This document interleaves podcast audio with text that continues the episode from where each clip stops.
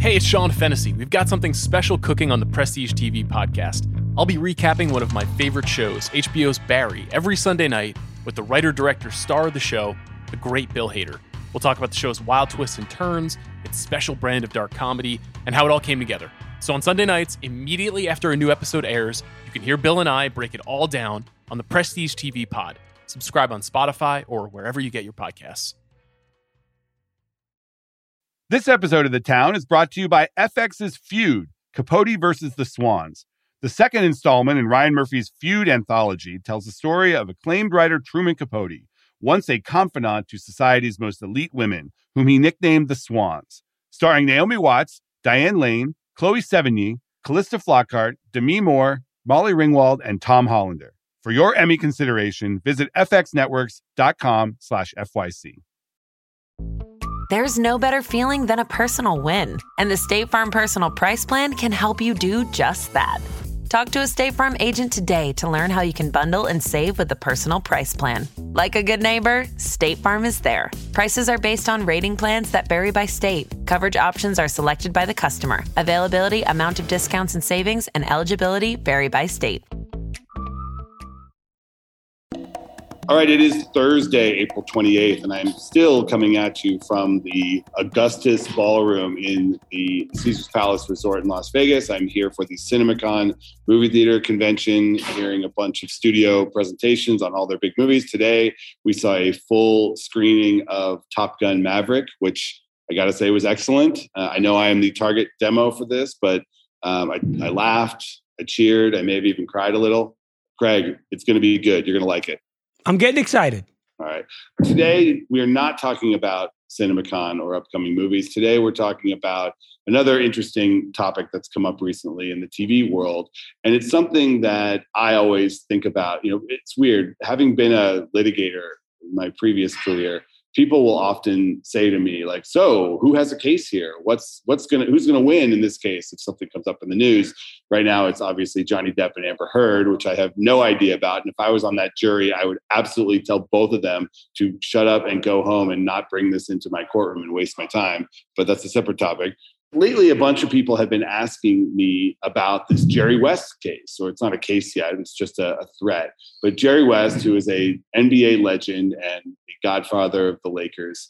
He is portrayed in shall we say a not very flattering way in the new hbo show winning time. Um, it's excellent. I've been watching it but he's pissed. And he fired off a letter at hbo basically saying if you don't retract this portrayal i don't know what that quite means but if you don't retract this portrayal, you are going to get sued. And so people have been asking me, so does he have a case? Today, uh, as I often do when people ask me these things, I look to the actual legal expert on these issues, Eriq Gardner, who used to work with me at Hollywood Reporter and is now joined me at the new company, Puck. We're going to have it out. We're going to talk about whether Jerry West has a case against HBO. I'm Matt Belloni, and this is The Town. All right, we are here with Eriq Gardner. Eriq, I've been walking around Vegas this week, and more and more as the NFL draft approaches, I keep seeing a bunch of NFL jerseys. I do not, however, see any old school Rams jerseys, and you are a lifelong Rams fan, having never lived in either Los Angeles or St. Louis, which is something that I will always find bizarre. That's correct, and I, I uh, don't expect there to be many Rams fans since they don't have that many picks, yeah, at least in the first couple rounds. That's true. Although I heard Sean McVay was throwing some party, but I'm clearly not invited to that. Neither was I, unfortunately. so Eriq uh, has covered the legal entertainment world. Uh, sorry. So Eriq has covered the entertainment law world for a long time now. He and I have worked at the Hollywood Reporter for years, and we are now working together at Puck. And he wrote an interesting piece this past week about the Jerry West HBO situation. And I wanted to bring him on to talk about that because it's something that comes up all the time. More people who are portrayed in these, you know, ripped from the headlines uh, shows that are proliferating on TV, whether it's the WeWork show or the Theranos show or the Uber show, or in this case, the Lakers show. These are real people many of them are still alive and they are out there watching this depiction of themselves and often they are pissed. So i'll ask you straight up does jerry west have a case against hbo i, really don't believe so. I think that there's so many hurdles for him to get past. Um, you know first of all courts in these cases, from The Wolf of Wall Street to to Feud to to Straight out of Compton, have, have largely concluded that filmmakers have huge First Amendment rights to fictionalize. The only way that a plaintiff can win is if there's something that's outrageously false. And furthermore, the, the filmmakers have to almost intend to have have denigrated the reputation of, of the real life person. And, you know, I just don't see it here. I, you know, I, is as unflattering as the portrayal may be. It's it's very broad. You know, throwing throwing a trophy uh, out the window. I mean, yeah, it doesn't look great, but come on. I, I mean, he's he's in his mid 80s. He's he's retired. It's not going to cost him one dollar. And and honestly, the the one you know the worst thing that the that the uh, show portrayed about him was the fact that he didn't want Magic Johnson. The, my favorite line in in the cease and desist letter is it, the retraction letter is that all he did was point out that Sidney Moncrief was a prolific scorer and that they should consider him in the draft. Um, sure, of course, you know, bypassing uh, one of the greatest players in NBA history. That that really is the the, the the thing that made him look bad. Not not necessarily that that he was a rageaholic.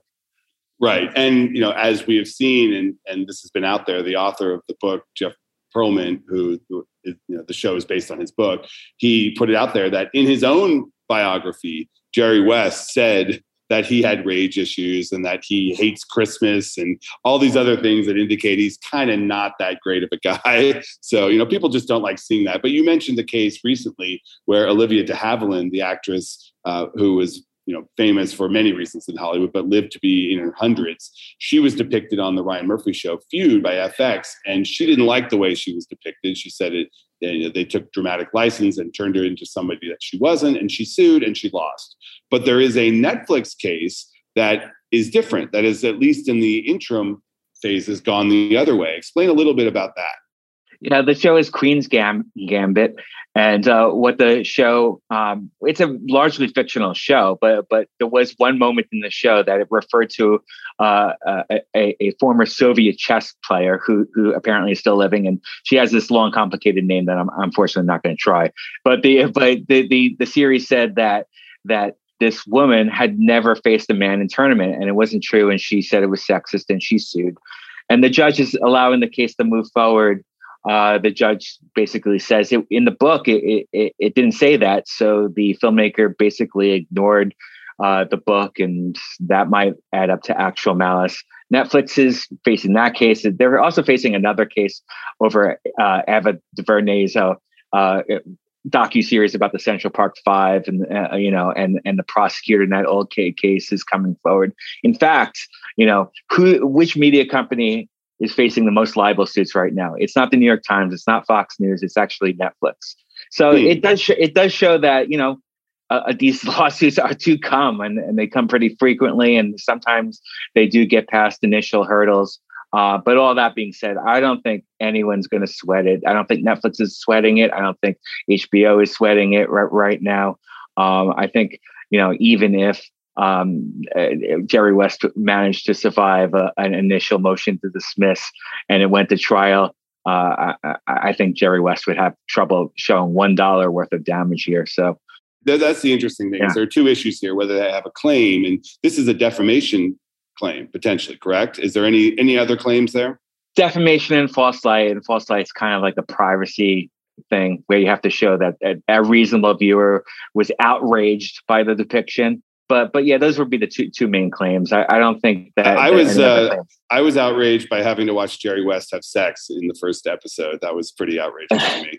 Um, but the no, I, that is a very difficult one. But then there's the second question of whether there are any damages, because in every defamation case, this is what we're seeing in the Pirates. The, this is what we're seeing in the Johnny Depp Amber Heard case right now. Is what are the damages? You know, you may have said something false about me, but did it actually cause you to suffer damages? And in that case they're arguing about whether uh, you know whether Johnny Depp lost work because of this Amber Heard op-ed, and whether he was kicked off of Pirates of the Caribbean six because of that op-ed.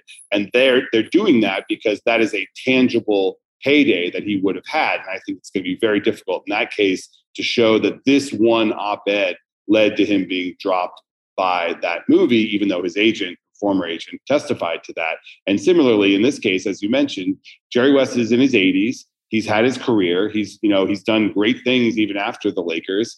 Um, maybe it damages his legacy, which is valuable. He is the logo still, but I just don't know that you can show that this actually caused him monetary damages.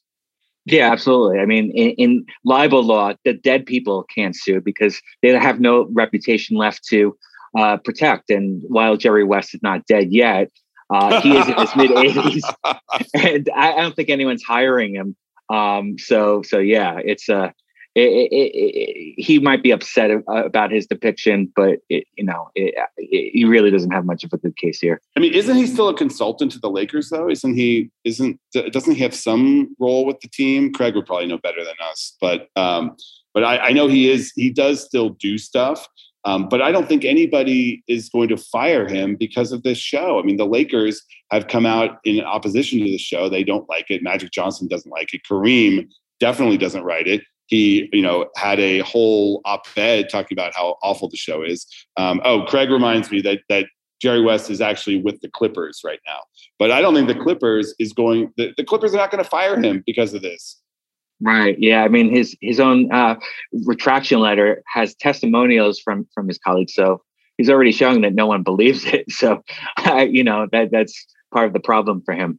I mean hbo is walking this weird line though because they are saying that they, you know, diligently researched this and it's, you know, been factually vetted and, you know, they're confident in the accuracy. But at the same time, they're also saying this is a work of fiction. There's a big disclaimer at the end that scenes and sequences and characters have been dramatized. And, you know, they're kind of trying to have it both ways. And I think in this heated landscape where there is so much scrutiny on the press and what the press does, these ripped from the headlines type shows are going to get a little bit more scrutiny, I think, in the future. I mean, HBO alone is working on a show about Sheryl Sandberg, you know, at Facebook, and I'm sure she may have objections to how she is depicted in that kind of a show. So this is a genre that's really growing, and I think these these networks are thinking about the real life people more. Do you get that sense?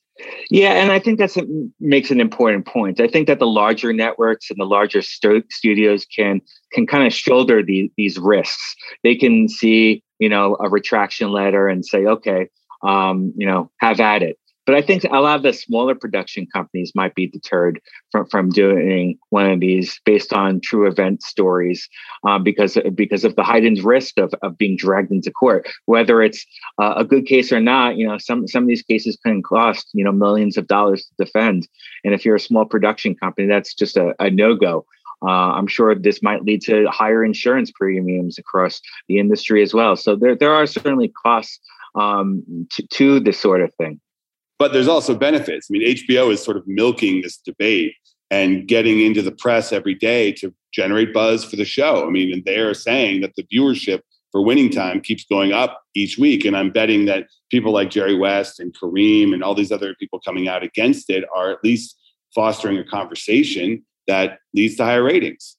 I mean, HBO knows this. I mean, they they did the Michael Jackson documentary with the accusers, and they knew going into that they didn't tell the estate that they were doing it, the, the Jackson estate. They just dropped the movie at Sundance, and then all of a sudden it was going to be on HBO a few weeks later. They knew they were going to get sued by the Michael Jackson estate, and they just said this is the cost of doing business. We will stand by the filmmakers, and we will defend that suit. And it was a very, very costly suit.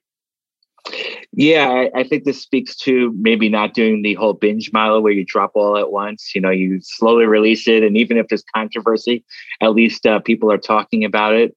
Uh, it's kind of like the Streisand effect here, where you know an attempt to censor just blows up, and you know people you know want to see it, want to see what it is they're they're complaining about.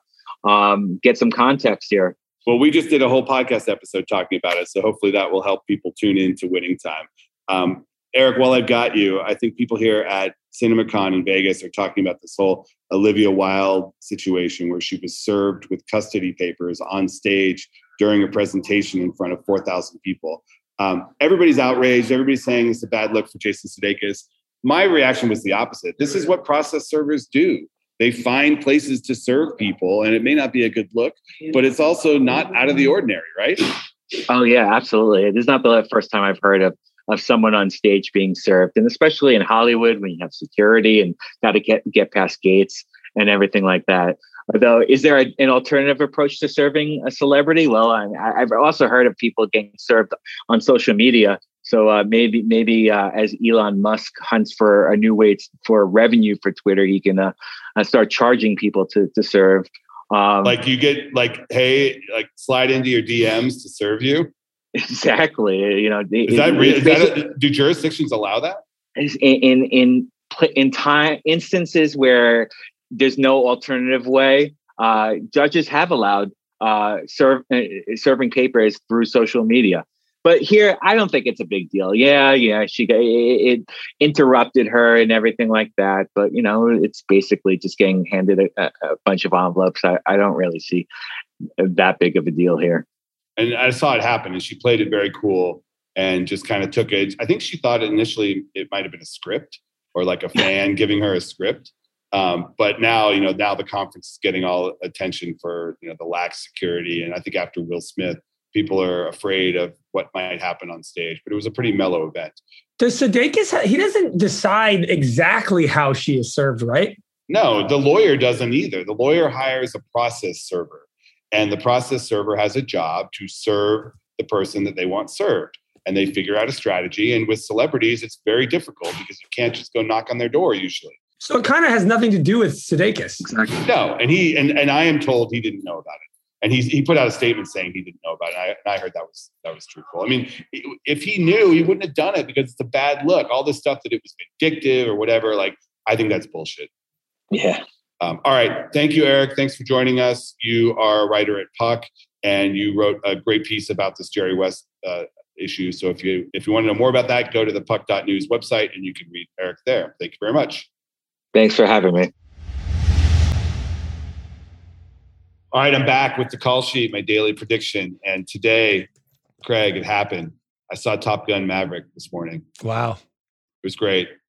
It was uh it was an experience 35 years in the making. That, as we've we've talked about on the show before, that I am in the wheelhouse for this movie. So I, I feel like I have kind of a blind spot.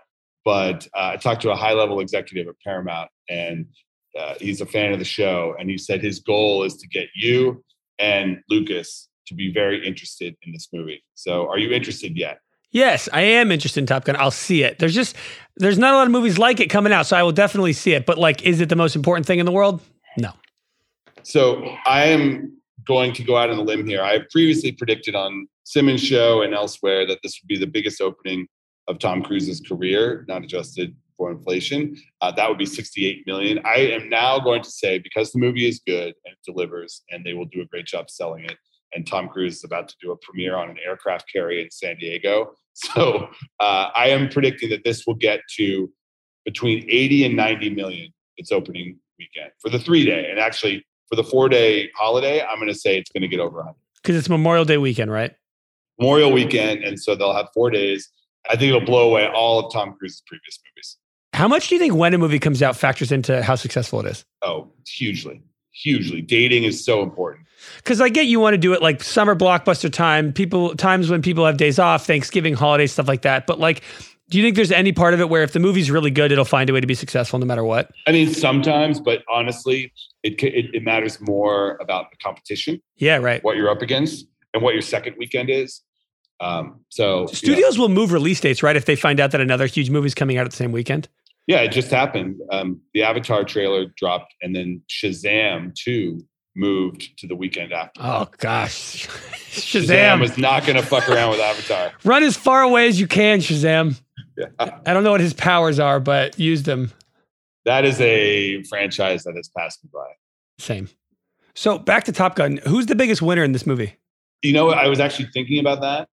Might be Jon Hamm. Wow. Jon Hamm is excellent. He plays kind of the like, you know, disapproving commander who brings Maverick in reluctantly and then, you know, it has to be proven that he's right. But he's excellent. Like he's Jon Hamm. He has a great, he has a great, very uh, Don Draper esque moment in the movie. And I loved it. I'm just, this movie is made for me. Tough beat for Glenn Powell. I feel like everyone's trying to make Glenn Powell a megastar and it's just not happening. Yeah, I don't want to give anything away, but definitely Miles Teller is definitely the second star of this. I I previously thought that Glenn Powell would be the, the big breakout, but it's I mean Miles Teller isn't really a breakout, but he is definitely the number two in this movie. Also Jennifer Connelly, nice to see her back. Sure. They did not go with Kelly McGillis. Um, I don't want to say anything mean about her, but she was not asked back. They there are some other surprises in the movie that I don't want to give away. Can you give away one thing? Did they sing "You've Lost That Love and Feeling"? Um, they did not. However, there is another musical cue from the Oh. first movie that is in this one. There's also some uh, shirtless sports on the beach, but it is not volleyball. They they opt for football on the beach this time. That's a smart move. I think that's probably the best for, uh, sport to just to film with a bunch of guys. It's you can kind of cheat it, make everybody look somewhat athletic. A lot of quick Although cuts. there's a there's a lady pilot this time. There's a it's Top Gun is not just for dudes anymore, and she is invited to the shirtless beach uh, football scene, and she wears a tank top. okay, good. That's good. Yeah, that would have been weird if everybody was shirtless. They're like, sorry, that's the rules here. Yeah, yeah, yeah. No, uh, she's great. The whole cast is great. Big, big thumbs up for me. I we'll see what the actual critics say. I am not a critic, but I am in this wheelhouse of this movie. So my prediction: Top Gun, Maverick, gonna blow away box office. Uh, gonna blow away Tom Cruise's record. If I can get a ticket opening weekend, I'll be there. All right. I want to thank Eriq Gardner for showing up and talking about Jerry West. I want to thank producer Craig Horlbeck, and I want to thank you. We will see you next week.